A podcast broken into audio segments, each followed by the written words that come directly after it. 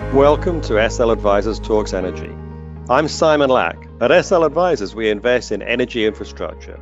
We read about energy. We talk to people in the energy sector. We write about energy. We explore how the shale revolution is leading to American energy independence and how climate change is impacting how energy is produced and used. Nothing we say should be construed as a sale of securities, which can only be made through the relevant prospectus. In this week's podcast, I listened to the Enbridge Investor Day. If there's one thing that could improve the North American pipeline business, it would be to put Canadians in charge. I guess that's a little harsh. There are some well run companies with American management Enterprise Products Partners, Magellan Midstream, Crestwood with Bob Phillips, but there are quite a few that have misallocated capital and borrowed too much and let down their investors. But none of the Canadians have done that. Maybe it's because of that country's Scottish Presbyterian roots, but they just seem to be more careful with other people's money. The result is that they didn't get swept up in the euphoria of the shale revolution. They maintained their capital discipline and they didn't cut dividends. Enbridge is the biggest pipeline company in North America but TransCanada and Pembina are cut from the same cloth. This week, Enbridge held their investor day. It was virtual, which made it easy to attend. Al Monaco has been the CEO since 2012. Enbridge had beaten the S&P 500 since then until earlier this year, which is pretty impressive result given what the energy sector has done in recent years. Enbridge's stock has returned around 8% per annum on a compounded annual rate. That's 11% ahead of the MLP ETF AMLP, which has lost 3% per annum since then.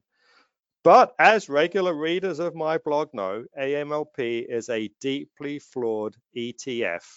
It is a POS. I shall allow listeners to guess the acronym.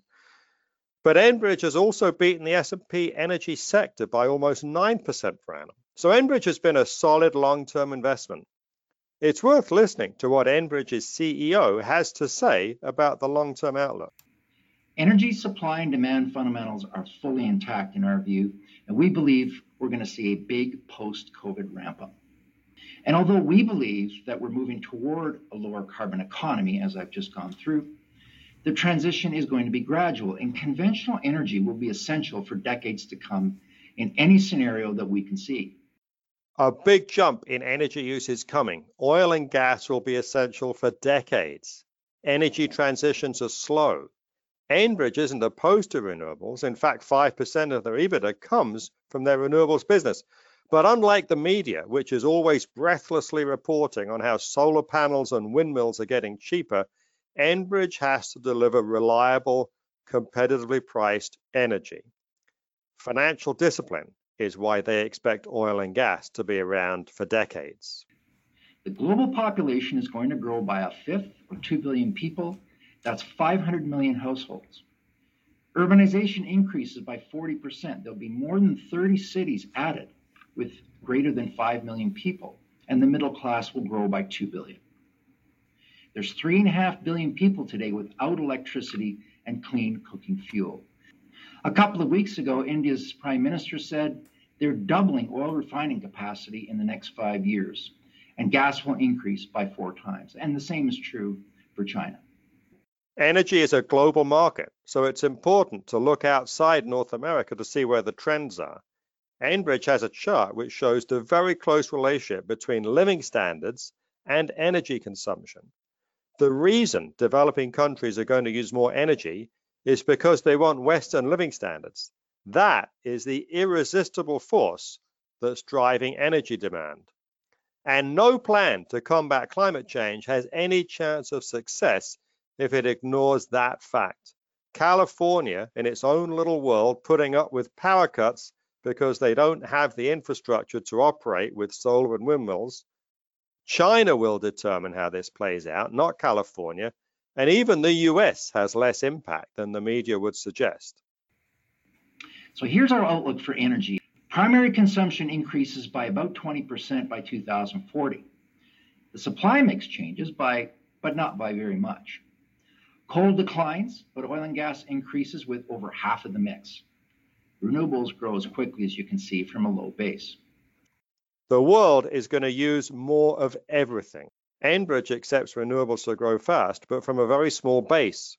So even looking out 20 years, the mix of energy we use isn't likely to be much different than it is today. We're big believers that natural gas will be the dominant energy source for decades to come. It's abundant, has excellent load following capability. You've heard me say this before, but it's true. Effective infrastructure, lower emissions, and it pairs with renewables. What Al Monaco says there is really important and reflects how we invest in energy. Natural gas has a huge future because it's the cleanest burning fossil fuel, because it complements renewables by being available when it's not sunny and windy, and because the infrastructure is already in place.